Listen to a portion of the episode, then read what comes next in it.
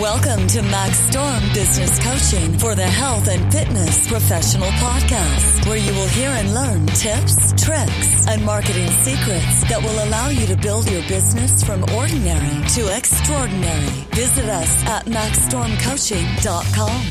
Now, here's your host. Hi, welcome. I'm Ashley Mazurek, one of the coaches of Max Storm's Coaching. Uh, today, I want to talk about having investors. I've been in this industry for a very long time, and I have come across some experiences that uh, that I feel like I'd love to share because uh, there've been some experiences that have allowed me to learn some super valuable lessons. And um, you know, when you have your own business, some of you may have your own business uh, as far as an entity where you have a building that you own or a building that you lease or rent. Uh, that, um, or you may just have a business where you rent space. Well, this applies to a portion of my life where I owned my own space for eight years and uh, had the opportunity to get rid of that space and be without um, that type of ownership and responsibility for uh, quite a while, and had the opportunities to get back into it, which I feel like would be a great idea. And, you know, at, at this point in the game, uh, having the experience of doing that, one of the opportunities that came into my mind was taking on an investor to have the ability to create more revenue around building the facility that I wanted. And so, you know, we oftentimes, at least for me, didn't want to take on the respons- responsibility of taking a lot of money out of the bank. Um, so I created a manifestation of an investor. And what I mean by that is I'm a spiritual being. And so for me, I put it out there that that's what I wanted to get. And about five weeks later, I actually had a client who had been working with for a very long time offer his, um, his in offer his means to help me build my own facility. And I had been for about a year up to that point asking if I needed any help. He would offer that to me however I needed it. And, you know, these particular clients, these investors per se, typically have a lot of money. And hopefully uh, you have enough trust and knowing of this investor to know that they do have the money, that they generally are authentic in offering that to you. Well, this per- particular client chose to be an angel investor. And I have had that opportunity with my first facility. I did have an opportunity where I had a client offer to be an angel investor, and I turned it down because, you know, I was young and stubborn and wanted to do it on my own. And so I said no. And so it's a, it uh, was a situation where it happened again. And this was an investor that offered his means of financial help uh, with an unconditional, no tether to the outcome, which is super rare. You know, it's too good to be true kind of situation, correct? And I was a little bit flabbergasted because just five weeks ago, I had come up with the idea to take on this venture and do this and was just asking for a financial means to do it. And here drops in my lap a, a client who's willing to become that angel investor that I so so desperately wanted. Well, I will say um, that through the process, which was about eight months, I, I came to a conclusion. And from this process of doing this, I offer some valuable lessons that I would like to share with you. If you do, if you do have the, the opportunity to go through this with someone, um, in, in this particular situation, the too good to be true, it actually was too good to be true. And uh, unfortunately, let me share the story. So this particular client, uh, like I said, was an angel investor, meaning there what he wanted, let me call this investor Mark. He wanted no, uh, no tethers, no responsibility, no attachment to my facility, to the money that he invested, to anything. Just wanted to offer this money to help me get a facility from the ground up running, and I would have it for myself. This was a so-called gift to me. Now, when something like, like that happens in your life, Um, there are, there are first, you know, you go into a stage of denial, think this is actually really going to happen. And you get so excited and you can become very emotionally attached. And uh, that would be one of my first suggestions if you do go through this process is find somebody that you trust that can be so-called an objective mediator. Uh, that is something that I did not do. And I wish I, I wish I would have, because I was, again, too personally attached to this. And secondly, because it was so-called so unconditional, I um, basically felt like I was going to be getting... Uh, Again, naively thought I was going to be getting money and it wouldn't matter how much. There were no boundaries set um, with this investor. And that would be the second thing that I would suggest for you as a lesson is to make sure that you put boundaries around this. Get really clear on how much they're willing to invest versus with me, he just said, go out and find a building that you can purchase and own and we'll go ahead and do a build out. And so for me, it was a still, it was a situation where I didn't know how much money he was going to invest. And I was sort of on a, you know, situation, situation, you know, if you don't ask, you don't know. And so I was too fearful to ask these, uh, ba- create these boundaries because I was fear of a no. And so I would really suggest that A, you get some paperwork, A, you get some clear cut stipulations on the objectives of what exactly this money, how much, when you're going to get it, and what their expectations of you. Because as the transaction processed with myself and this investor, he became more and more conditionally attached to this. In other words, there was more and more a situation where he wanted to know what realtors, he wanted to meet with the realtors, he wanted me to get a hold of architects, architectural design people, he wanted to have a meeting with them. And as you can see, as this process was rolling out, it wasn't actually unconditional. The conditions became more and more. And when I did find properties, he wanted to see the the M L S on these properties and he wanted to coach me on whether or not they were good pieces of properties. And and I want to say that if you from the beginning know where each person stands, and it is in paperwork slash contract that states this, then you can always fall back to um, re-questioning why these things are happening. Uh, another big I feel like important aspect of this is make sure that if they are willing to support you and offer you money, that you start seeing before you start putting a lot of energy out, that you start seeing energy come in. And I always feel that energy in my mind is money. Money is energy. Energy is money.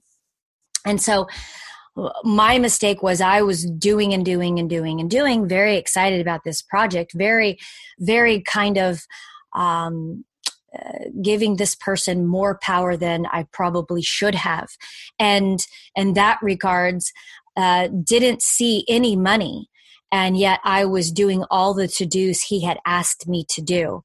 And then five months into it, when I was still not seeing much progress other than the work that I had been doing and still hadn't seen as much feedback from him that he had said he was going to do, then I started questioning what was really going on here.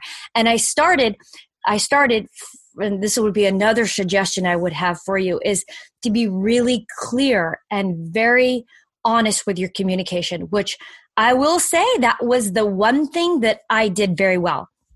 Um, throughout this process, I oftentimes gave this the investor the ideas that I had and offered him the opportunity that if he did not want to invest and continue to do this, I was fine with that. And I offered him the idea to tell me what his ideas about how much money. And the problem was is he could not give me a number amount. So, you know, he had issues on his side as well. I had issues on my side as well.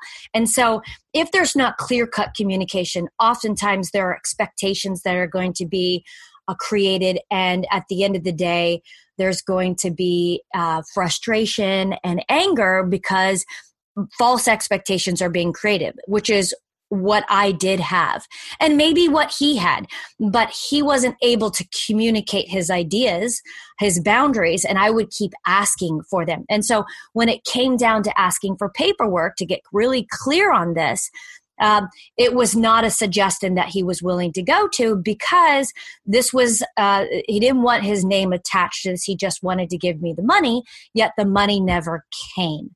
And so finally, when I asked, I laid down the law and I said, you know, I just need some money in the bank with the, with a separate banking account that I had created from my own business, because this was a separate entity and I didn't want my business being dragged into it.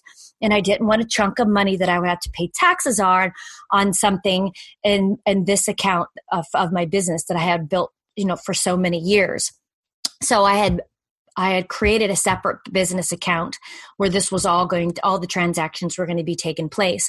And so what I will say to you is that the money that was supposedly supposed to take place in four to six weeks never showed up. So there would be another call from me asking where the money was, why is why wasn't it coming in? And there were plenty of excuses that uh, came into play. And so if there are all these excuses, at the end of the day, I had to I I I needed to start making and creating some more boundaries for myself, which Um, I had a hard time doing because I was so emotionally attached to this happening and so emotionally attached to the end result because I had been focused on that for so long. And four to six weeks, here's another six weeks that nothing happened. And I would continually do the work that he had asked me to do with creating business plans and meeting with um, different realtors and looking at different properties. And so when I came down to the point where there was sort of an ultimatum that I had suggested, which was this isn't, this obviously isn't going to happen. So there's no point in furthering this. If you can't text me back, if you can't get on a call with me, if you can't tell me where the money is. Um, and then, you know, he would use very nice words um, to convince me that it was going to happen, to convince me that he truly wanted to help me, to convince me that the money was there. Um, that was Uh, something that I, I, if you had an objective leader that was there to answer these calls slash email slash text, then they would be able to advise you that it's really not going to happen after we're looking at six months now. And it came point in time where I created another ultimatum and I said in four weeks, if the money isn't in the bank, I can't continue to do any more work on this project because I don't, I'm not seeing that it's actually going to happen. And so it didn't happen after four weeks. There were just more excuses. And, you know, it's it's interesting because you don't know why, why somebody would do this. Why would they offer and, you know, offer this money but take this particular position of not ever doing anything on their own? And the excuses sound really good. Like their life's very busy. You know, they have all these companies that they run. So, you know, here's a very financially um, successful person, which, you know, you're just, uh, in my, my opinion at that time, I was just a peon and I was actually, I was going to be getting money. So I should be very thankful for anything. Uh, but that's not the case. You know, one of the things that I would suggest anyone in this position is don't forget that you are first and that you are important and that you do deserve answers.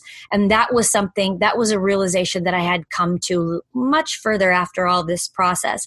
Um, and the more frustrated I get, it was the frustration I feel like came about because I didn't think that I was worthy of those answers. And I did probably believe that I should have put that much work in if I was going to be getting that much money. Um, and he had changed the plan several times to rather than buying a building, we were now going to purchase a building. So the plan, then the idea kept changing. And obviously, if it changes, then the more time is due, um, more the more time it will take. And so for me, it was like a stall tactic. And at the end of the day, I gave this person at the end of eighth month, at the end of this eighth month process, I had to put my foot down and say goodbye to this opportunity. And it was probably one of the most difficult decisions that I had made because um, I believed the excuses. I believed that he was going to come up with the money. And I really wanted this to happen. But I just saw eight months of my life being, th- all my time being thrown away. And rather than working on my business, as I was working on a a so-called next business that took away from my existing business, which hurt me financially. And so they, he didn't understand that. And so at the end of eight months, I asked to get on a phone call because I prefer to do these things in person. But because this particular client did not live in my state, um, he um, would have to fly in to have the conversations.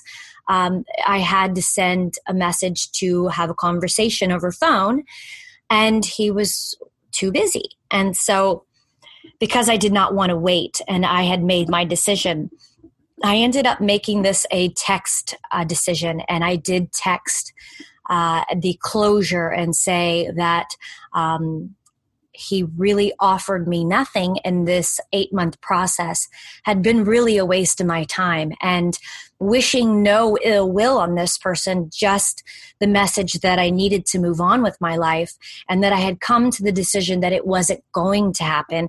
And that's okay. Um, I think that these particular situations can leave you very angry. And I, I think that I was for a period of time. I went through a little state of depression and I was sad, but everything happens for a reason. And I've always thought that. And I decided to coach myself on how I would coach somebody else that would be in this situation. And it, what would I say to a client if they came to me in this Um, grave situation? And so I did that for myself. And at the end of the day, I gave what I believed to myself, which was everything happens for a reason. And there are grand lessons that come from any process. And so what was the lesson in this? Well, there are probably lots of lessons for me. Um, and I will say that the, the lessons are good, and I take those, and everybody that goes through something just not very nice like this, it wasn't a comfortable situation to go through. I have been through this in the past, uh, about eight years ago, which is somewhat frustrating because when you're me, you feel like you've gone through a lot and you've learned those lessons. So for it to happen again, you're a little bit disappointed that you would allow yourself to go through it one more time. But obviously I didn't learn the lesson well enough that I need to, I needed to do endure it again. And uh, I was strong enough and I think in a better place than I was last time when I went through this. But I would hope, and the point of this particular message and podcast is that if anyone, yes, it's a lucky situation to be in, uh, but if you are in this position and situation, those lessons that I have mentioned, I would please hold to a very high standard, and I would encourage you to, I would be willing to coach you through it for free so that you don't have to go through the horrible situation that I went through um, and have those those feelings and that frustration for eight months and feel like you've wasted your time. Did I learn a lot of things in that eight months? Absolutely. And do I still think that one day I'll have my own facility again? Yeah, maybe it's not supposed to happen now, but it, but it will if it's meant to. And I think that's the big bottom line answer is I think everything happens when it's supposed to, and maybe it just wasn't my time. And I do also feel like, you know, we're in a situation in our lives where, you know, we think that we're in control. And uh, that's also, if I will admit, that's probably one of my higher lessons is I'm not really in control. I think I am, and I and I, I want to be, but I'm really not. And so I'm sort of a conduit to my higher self and what its purpose is in this lifetime. And if it's to deal with struggles and pains that create self-realization in my in myself and help me become a better, better business person, help me become a better coach, help me become a better person in relationships, then that it shall be. So again, reviewing these particular lessons, Number one, find somebody that you can tangent with this process, that can be not so emotionally attached, so they can make better decisions and create boundaries and borders and definitions around this process. You're going to need to get really clear on what your objectives are, what your expectations are, what you want to get out of this. And hopefully you will, with a partner, stick to that. Because when you become emotional, you become irrational. And the decisions that you make, I don't think are the best. So if it's clear cut and black and white, then you'll then stick to that along with your little emotional support system that can hold you to that. Also, make sure that there's an energy exchange in the process. Otherwise, you have the tail wagging the dog, and this person who that you may hold in high esteem and feel like they're going to be giving you all this money in the future, they haven't done anything for you. And that's one thing to remember. And I did forget was I was doing all this work for months and months and months, but I never saw any exchange. I never, I never was getting callbacks. I never was getting a response um, to things that I found. There was no money in the bank account that showed a level of commitment. It was just words. And, you know, I probably trusted too much in that. So I would suggest that you heed my advice on that particular um, lesson. Paperwork, if you have a lawyer or you have somebody that you trust um, that can look over this paperwork, figure out what their expectations are from the very beginning. How much money are they willing to commit? What are they willing to do with that money? And what do they want in return? Something that uh, along the way on this journey, someone suggested I thought was a really good idea. You know, in the paperwork, to not forget, like if this particular investor, if they've got tethers or there's some conditions to it, if they were to die uh, or something were tragically were to happen to them, where would, if they have a percentage of your business, where would that go? And that is very important to add in a piece of paperwork. Um, uh, it was a suggestion from a friend of mine that I would highly recommend. And again, it, that particular time, it did apply to me because this particular investor was not going to have any conditions or expectations or percentages of my business. They were going to be an angel investor, but that's not always what happens. Typically when there's an investor, they want some sort of percentage of it, or they want some sort of return. And so it's real important that you get that in words and there's an equal understanding of what all that means on paper so that you're really clear about whether or not you choose to get in bed with somebody else. Um, one of the, and I'm sure you all know this by now, but whenever you take on a partner to any degree, it is, it is like getting into another marriage. And if you've ever been in a marriage, I would say that I call myself an expert in that because I have had my experience. Uh, it, having and being in a marriage is a tremendous amount of work, compromise, and dedication slash commitment. So if you don't even like the person, uh, chances of you marrying them probably won't be very high. So do you really want to be in business with them? Okay, so that's the information I wanted to share with you today. We've got lots of great information coming forward about different topics. This one in particular uh, may may sit well with some of you. Maybe it doesn't apply, but I thought I'd share, and I hope you guys have a great rest of your day and look forward to enjoying more pieces of information with you, either with myself or with doing interviews with other successful people or people in this world that I feel like we could learn a thing or two from. Max Storm Business Coaching. Have a great podcast. Day. Please subscribe to the show on iTunes or Google Play so you don't miss a single episode. This podcast is brought to you by max storm coaching dot com. Head over to our website or social media pages and download free documents, forms, business tips, and tricks that will help take your client-based business to that next level.